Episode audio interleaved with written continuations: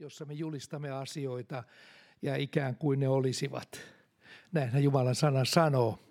Ja tuossa kun Annemari laulatti meitä ja puhui tuosta Daavidin voitosta Koljatista, niin voidaan sanoa, että kyllä Raamattu on siitä merkillinen kirja, että siellä on, se on täynnä tällaisia hyvin ihmeellisiä juttuja. Se on, se, ne on, kaikki on vähän niin kuin erilaisia. Että siellä ei niin kuin toisteta oikeastaan mitään, josta, josta tarkasti kerrotaan, niin mitä aikaisemmin on tapahtunut, vaan siinä on aina joku semmoinen uusi juju siinä koko jutussa. Ajatelkaapa nyt, jos Davidin kohdallakin, niin jos Jumalan henki ei olisi ollut hänen yllään. Kolmemetrinen mies tulee ja David oli joku 160 senttinen, puolta lyhyempi ja toinen on ollut sotilassa ihan nuoruudestaan asti, täysissä ö, haarniskoissa ja varusteissa ja keihäillä ja, ja kaikella muulla varustettu miekoilla ja muilla ja vielä aseen kantaja vieressä. Ja Daavid yksin menee, tuommoinen lyhyt pojan ö, poikainen menee, kulkaa siihen. Ja hän julistaa, että Herran Sepaatin nimessä sinä häviät tämän taistelun. Kuulkaa, tämä vaatii jotakin, tämä, tätä ei voi enää järjellä selittää. Että to, kaksi tällaista taistelijaa, jos pitäisi veikata, että kumpi siinä, kumpi siinä voittaa, niin kyllä varmaan kaikki sanois, että, että kyllä sinä koljat voiton vie. Mutta niin vaan kävi, kun Jumala oli, antoi Davidille rohkeuden ja Jumala oli hänen kanssaan. Hän yhdellä ainoalla kivellä. Ajatelkaa, siinä olisi tarvittu ne viisi kiveä että olisi ensimmäinen mennyt hutia, sitten kauhealla kiireellä toinen ja kolmas ja, ja tuota, kivet olisi vähentynyt eikä, eikä taho osua millään. Niin kyllä kuulkaa siinä olisi ollut jo, mutta se oli, se oli kerta kaikkea. Se oli periaatteella niin kuin sanotaan lännen lokarissa, että laakia vainaa. Se oli ihan kerta kaikkiaan, suoraan otsaa ja se oli siinä. Tämä oli Jumalan tapa toimia siinä, mutta se vaati kyllä uskoa. Siis ei me olla kukaan oltu vielä tämmöisessä tilanteessa, että olisi näin, näin epäsuhtainen taistelu ollut. Mutta Jumalan sana on siinä erikoinen, että se haastaa meitä tämmöisissä vaikeissa tilanteissa. Se haastaa meitä uskomaan – ja jos on oikein vaikea tilanne ja, ja sulla on täysi luottamus Jumalaan, niin tavalla tai toisella se ratkeaa. Niin kuin me ollaan koettu tässä nyt seurakunnan kohdalla, mitä Jumala on tehnyt. Tehnyt sellaisia asioita, joita, jotka eivät ole normaalisti, ei ole edes mahdollisia. Niin hän on tehnyt, kun me ollaan rukoiltu. Eikä meillä nyt ole varmaan ollut sellaista äh, Daavidin henkeä, mitä hänellä oli tuossa tilanteessa. Mutta kuitenkin me saamme nähdä pienemmässä määrin sitä. Tuli vaan tuosta laulusta. Ja toinen asia, mikä siinä, siinä oli, kun me lauloimme, että profetoimme herätystä Keski-Suomeen, niin myöskin tuohon yliopistoon, joka on tuossa ihan tuossa muutaman parin 300 metrin päässä, pääkampus. Me julistamme sinne myöskin herätystä. Siellä on ollut aikoinaan, mutta se on sellainen vihollisen linnake. Se on täynnä humanismia, täy, täynnä järjen palvontaa – kaikki tällainen yliopistomaailma, sitähän se on. Uskotaan siihen omiin kykyihin ja siellä ihmisiä koulutetaan luottamaan itseensä ja, ja pärjäämään elämässä. Ja tietysti siinä on paljon hyvääkin siinä, että kyllähän sitä tarvitaan. Eihän sitä mitään tulisi, jos ei itseensä yhtään luota, niin kyllähän me oltaisiin ihan, ihan eihän meistä olisi mihinkään. Että jonkun verran täytyy luottaa. Mutta jos se luottamus on niin kuin Daavidilla Herrassa – tulee kato taivaasta semmoinen varmasti, hei, että kyllä mä tästä selviän Jumalan avulla. Se on aivan eri juttu. Mutta kyllä se tarvii tuollainen, ennen kuin tuo humanistinen linnake tuosta murtuu. Kuulkaa, kyllä tarvitaan Jumalan voima siinä. Koska siinä täytyy ihmisten mielten muuttua. Ja se ei ole tänä aikana, niin se ei ole mikään tässä semmoinen pikkujuttu. Se on aina tarvittu. Mutta nyt, niin kuin Paavali sanoo lopun aikoina, tulee vaikeita aikoja. Se on ihmismieli on niin monella tavalla, tavalla myrkytetty ja ikään kuin vallattu. aamusta iltaan. Meillä on yksi ainoa, mulla tuolla se on se mobiililaite tuolla penkillä. Onneksi mä en ole siihen kyllä kietoutunut, että mä oon kyllä koen olevani, olevani hyvin vapaa siitä. hyvin vapaa siitä. Mutta voisi olla toisinkin. Ja monet ovat niin kiinni, että no aamusta iltaan kiinni. Siinä heidän ajatusmaailmansa on vain mitä siellä tapahtuu. Tunge siihen sitten jotain herätyssanomaa tai muuta. Se vaatii Jumalan ihmeen. Ja tuossa kun asia varsinaisesti, mikä mulla oli tässä niin kuin Anne-Mari tässä saarnaa, niin oli äh, sanoa muutama sana tuosta äh, Johannes Kastajan tapauksesta ja kuinka hänellä, äh, kuinka tänä päivänä erikoisesti on sellaisia kursseja ja meitä koulutetaan ja, ja yritetään saada, saada – toimimaan niin, että me, me toteuttaisimme omat unelmamme. Seurakuntiinkin tulee jo tällaisia ajatuksia, voimakkaita ajatuksia. Kurssitetaan, että miten me voimme toteuttaa seurakunnan keskellä omat unelmamme. Ja kai, jos seurakunnassa on sata jäsentä, niin siellä on sata unelmaa. No kaikki täytyisi toteuttaa jollakin tavalla, mutta äh, ei kohta ihmisiä saa, jos ei ne saa toteuttaa omaa unelmaansa. Mutta – Raamatussa on vähän toisenlainen ajatus tästä koko hommasta.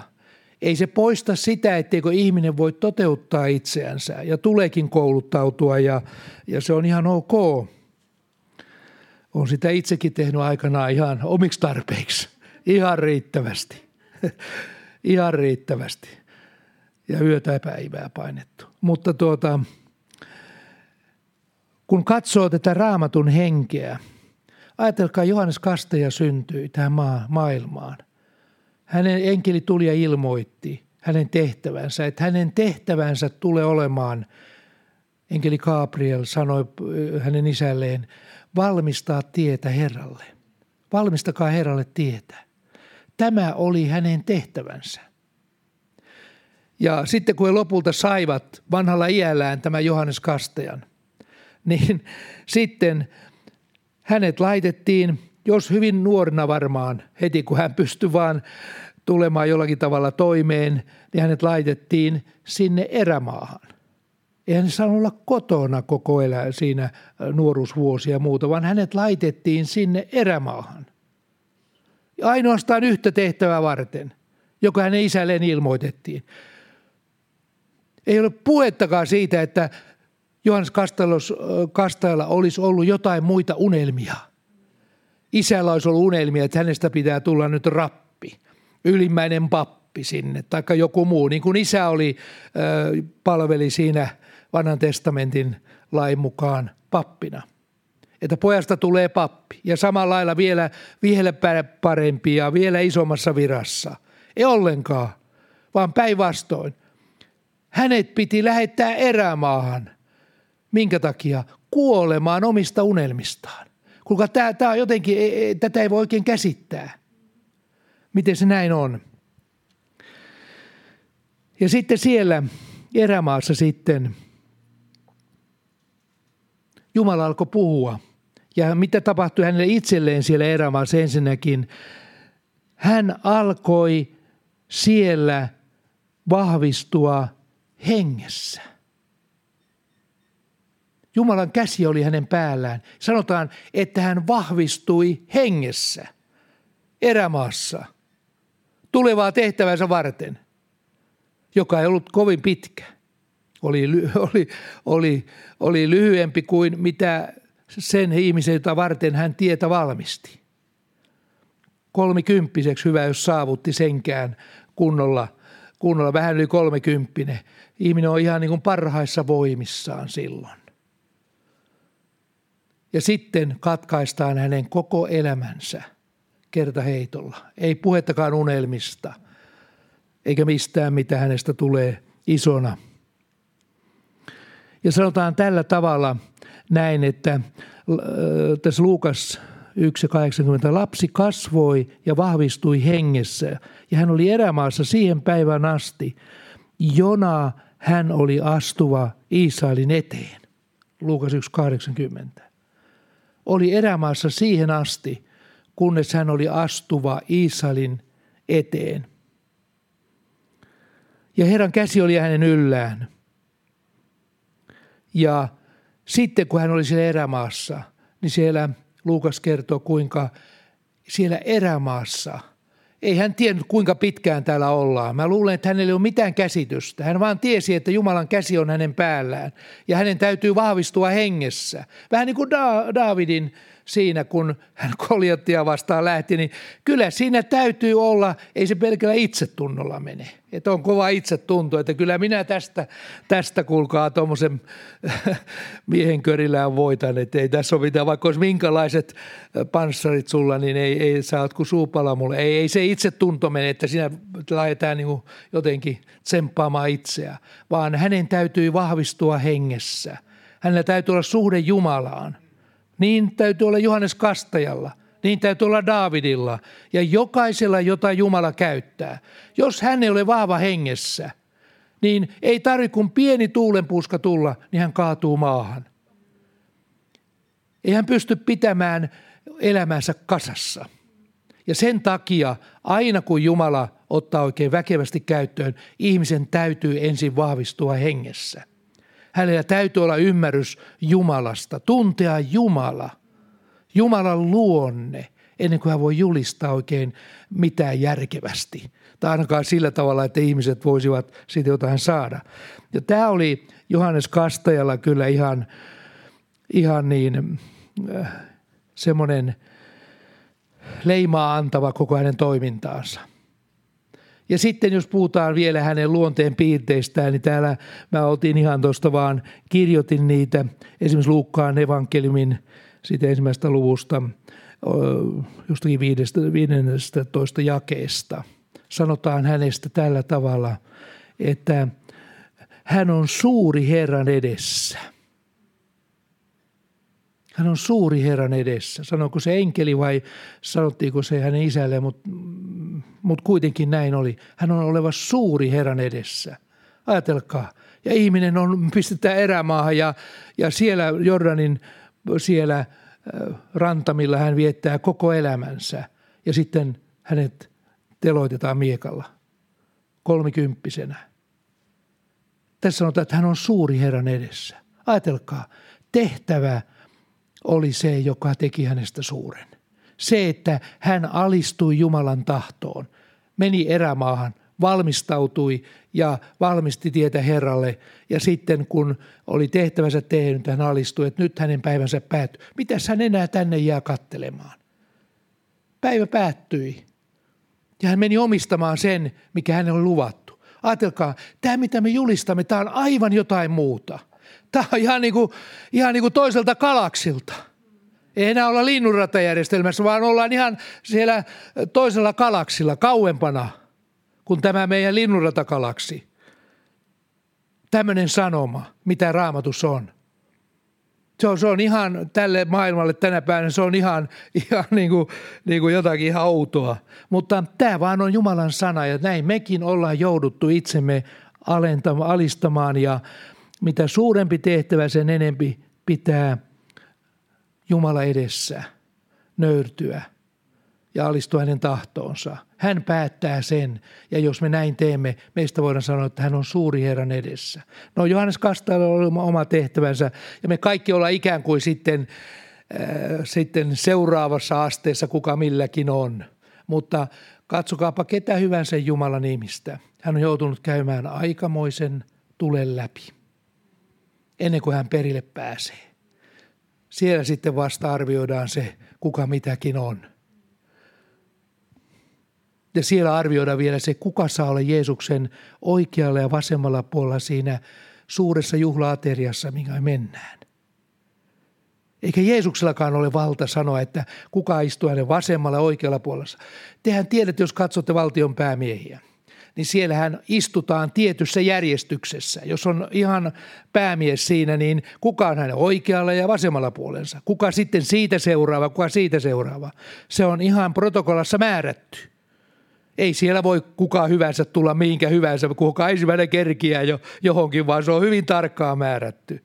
Taivaassakin Se on hyvin tarkkaan määrätty, kuka istuu Jeesuksen vasemmalle ja oikealla puolella. Jopa sitä ei päätä edes Jeesus, vaan se on ainoastaan isä yksin päättää sen. Ja siinä on ne, jotka taivas arvioi, molemmilla puolilla on ne ensimmäisenä, jotka taivas arvioi suurimmaksi – ja en minä pysty sanomaan kuka täällä. Täällä on niin paljon Jumalan miehiä, jotka ovat tosi suuria, että kyllä me varmaan hävitään sinne, jos taivaan on iso, niin se rupeaa jo sinertään siellä, kun me ollaan varmaan siellä jossakin toisessa päässä pöytää. Ei enää enää kuin sinistä vaan siellä, mutta kuitenkin ollaan me jossakin siellä, jos perille päästään. Mutta Johannes Kasteessa sanotaan näin. Hän kääntää monta lasta Israelin Jumalan tykö. Hän on täytetty pyhällä hengellä äitinsä kohdusta lähtien, niin kuin luemme raamatusta. Ja hänen tehtävänsä on valmistaa Herralle kansa. Hänen antiin nimikin jo ennen hänen syntymäänsä. Se pitää olla Johannes. Ajatelkaa, niin tarkkaan on taivaassa määrätty. Kyllä tämä on hyvin erikoista. Kuule, kenen meidän, kenenkä teidän nimi on annettu etukäteen taivaasta? Kyllä kai siellä on tiedetty se etukäteen, mutta ei sitä, en tiedä, ei mulla ole tuttava piirissä, jos olisi joku sanonut, että tämmöinen tulee siitä lapsesta, tämän niminen. Kyllä Jumala on puhunut ihmisen ja kohdussa olevan ihmisen tehtävissä ja ra- tehtävistä ja raamatussakin on sellaisia tapauksia. Se on vähän eri asia, mutta jos ihan nimikin annetaan, jos otetaan ihan tarkkaan, niin se on, se on kyllä aika erikoista. Ja sitten häntä sanotaan, että hänet, häntä tullaan kutsumaan korkeimman profetaksi. Hän on profeetallinen henkilö. Näin profetoiti ennen hänen syntymäänsä. Ja tässä on tosi paljon kaiken näköisiä ominaisuuksia, mitä hänellä oli. Herran käsi oli hänen päällänsä, sanotaan myöskin. Siinä oli meille, mit, siinä oli meille kyllä kyllä miehen mitta ja uskovan mittaa kyllä ihan riittävästi. Ja kyllä raamatussa on niin paljon Jumalan ihmisiä. Me aina sanotaan, ajatellaan näin, että voi että kun mä pääsisin, jotenkin Jumala käyttäisi mua ja, ja toinen jalka on maailmassa ja toinen seurakunnassa ja uskovien yhteydessä. Sillä hoiputaan puolelta toiselle ja sitten haikaillaan, että kun Jumala käyttäisi mua tai tekisi muuta. Ei näiden kohdalla, ei siinä ole tällaista kaksinaista haikailua. Kyllä se on on tai ei. Ja sitten Jumala voi, kun hän näkee, katsokaa, Jumalan voima on semmoinen, että kun se annetaan jollekin, niitä harvoja on, jolle sitä uskalletaan oikein paljon antaa. No Jeesus oli Jumalan poika ja hänellä oli kyllä voimaa muillekin jakaa. Ja hänen nimessään tapahtui paljon asioita.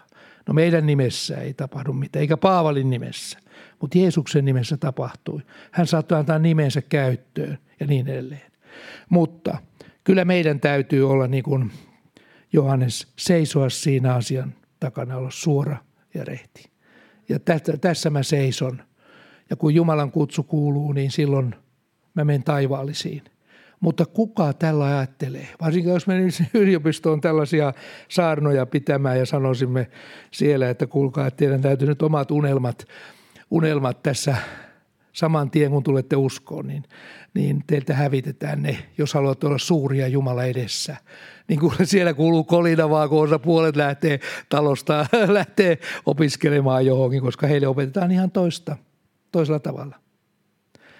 Mutta ne, jotka ovat taivaaseen halukkaita tulemaan, ottavat tämän sanan vastaan niin kuin lapsi, niin heille tämä on taivaallista sanomaa. Tämä on, tämä on ihan, he ymmärtävät sen, että tällainen on taivaan ajattelu. Koska meille tämä 8-9 vuotta täällä, se on vain hetken lyhyt aika.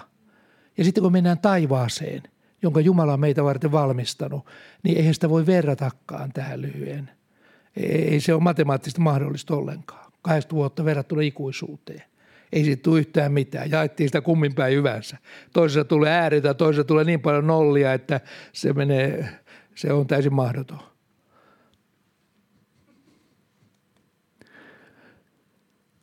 Mutta vielä tuossa yksi asia, kun Johannes sitten toimi siellä. Muutaman, ehkä pari vuotta, korkeintaan kolme, toimi siellä. Yksi asia siinä oli hyvin merkille pantavaa. Ja se tulee myöskin helluntaina esille ja kaikissa herätyksissä esille. Ja se oli se, että hän, hän kastoi ihmisiä Jordan virrassa. Milloin? Mikä oli se peruste, että hän kastoi ylipäätänsä ihmisiä? Ei heidän asemansa eikä mitään, mitään sellaista, vaan oli yksi ainoa peruste, joka, että jos ihminen teki niin, niin silloin hän kastoi. Ja se oli, kun he tunnustivat syntinsä. Se sanotaan ihan monessa evankeliumissa. Kun he tunnustivat syntinsä. Ja sama oli myöskin Paavalin aikana, kun hän julisti. Ihmiset tunnustivat syntinsä. Tuossa usein me joudumme tilanteeseen, jossa ihmettelemme, että minkä takia ihmiset ei pääse irti jostakin asioista. Ja juuri taisin eilen, eilen illalla lukea jostakin kirjasta, nyt en muista kuka sen sanoi. Joku julistaja sanoi tällä tavalla siinä kirjassaan näin, että hänen julistusaikanaan ja, ja kokemuksensa perusteella hän on havainnut yhden asian. Sellainen ihminen, joka tulee uskoon ja hän tunnustaa syntinsä, niin yleensä ne ovat vahvemmin juurtuneina kristinuskoon ja pääsevät eteenpäin elämässään.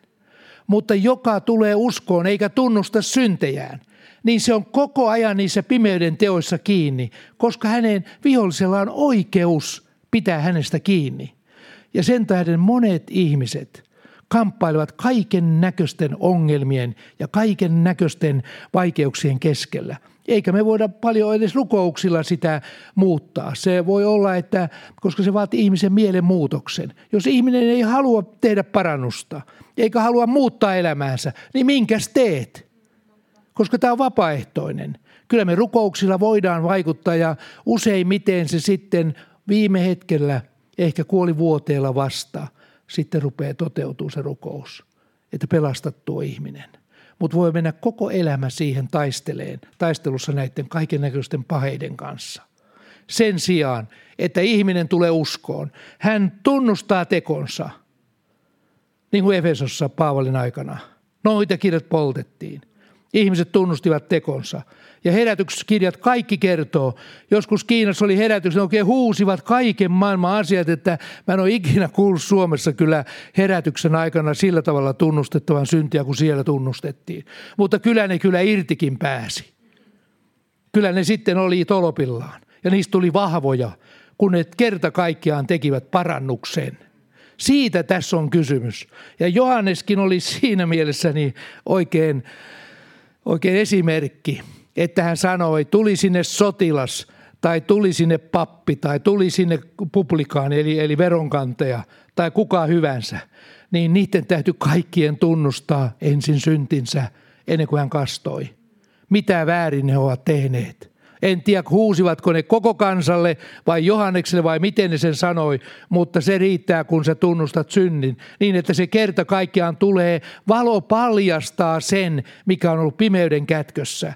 Ja sä sanot, että nyt mä teen tästä parannuksen. Rukoile tämän edestä. Mä en ikinä enää halua olla tällaisessa tekemissä. Tämä on syntiä ja mä haluan siitä päästä kokonaan irti.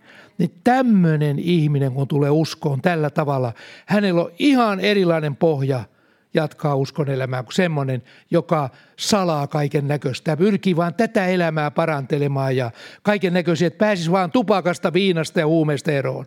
Mutta ei muuten. Ne täytyy myöntää, että ne on syntiä ennen kuin sä pääset niistä irti. Ja kaikista muista paheista, mitä on. Ja tämä on kyllä semmoinen sana, että ei tämä kaikkia miellytä, mutta näin se vaan on. Ja uskon, että taivas yhtyy tähän. Täällä on niin paljon esimerkkiä tästä, mitä mä nyt sanoin. Hyvä. Tässä oli vaan ihan niin kuin alkupalaa, että nyt tuota, voi olla, että tässä joillekin on sulattelemista ihan riittävästikin, mutta, mutta kyllä se siellä sulaa, kun Annemari vielä vähän tässä vähän julistaa ja möyhentää, niin kyllä se siinä sitten pilkkoo, pilkkoutuu.